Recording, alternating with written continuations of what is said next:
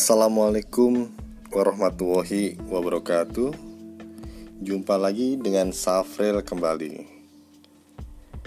Episode kali ini mungkin sedikit banyak akan menyindir kaum saya Dan tentu saja akan menyindir saya sendiri.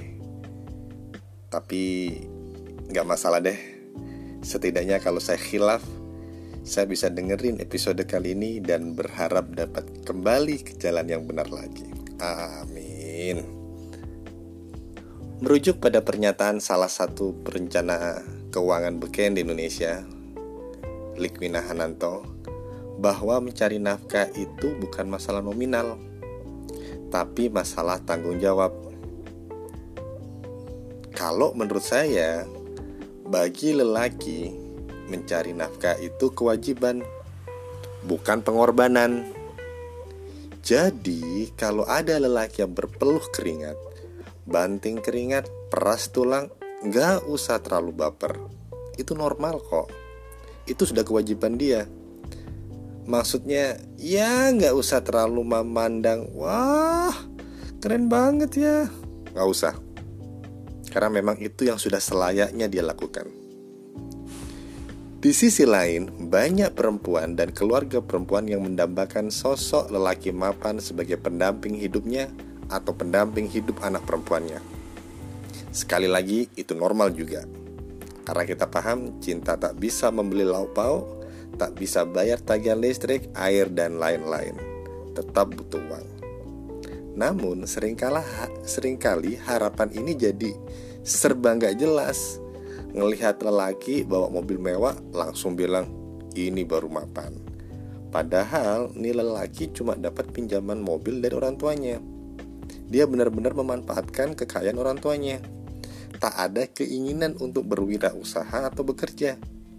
So it's totally lazy boy.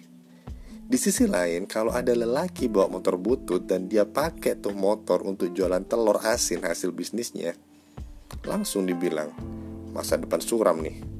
Padahal nih lelaki pemilik motor butut ini sudah siap membina rumah tangga.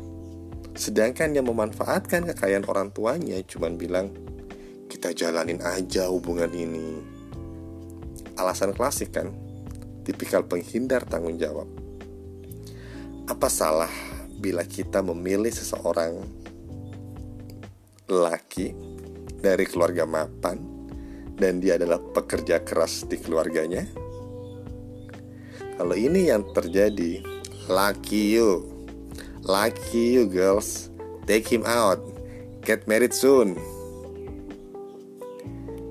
Di luar sono ada juga beberapa lelaki yang paham bahwa pendapatan sebulan 500 ribu tetap harus disyukuri. Dia juga paham kalau duit segitu nggak bakal cukup untuk hidup layak oleh karena itu, dia tetap berusaha tambah kenceng doanya, ikhtiarnya tambah kenceng. Namun, di antara kerumunan lelaki seperti itu, ada juga lelaki dengan pendapatan sebulan 500 ribu, tapi punya rasa syukur yang overdosis.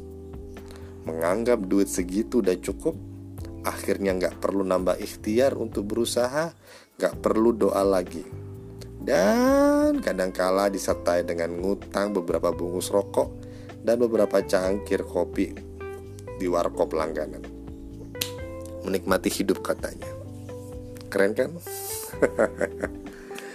Pada akhirnya bagi perempuan silahkan pilih tipikal lelaki seperti apa aja yang akan jadi pendamping hidupmu. It's up to you. Tapi ingat, sangat langka ditemukan sosok lelaki dari keluarga Crazy Rich Asian dan dia adalah pekerja keras di keluarganya. So, tahu sendiri kan jawabannya. Dan bagi lelaki, kaum saya, khususnya saya sendiri, selalu ingat, cari nafkah itu tugas lelaki. Jangan dibalik, Next, bersyukur atas rezeki Allah SWT. Cuman jangan sampai overdosis. Karena kita harus ingat anak istri kita gak bakal kenyang makan cinta.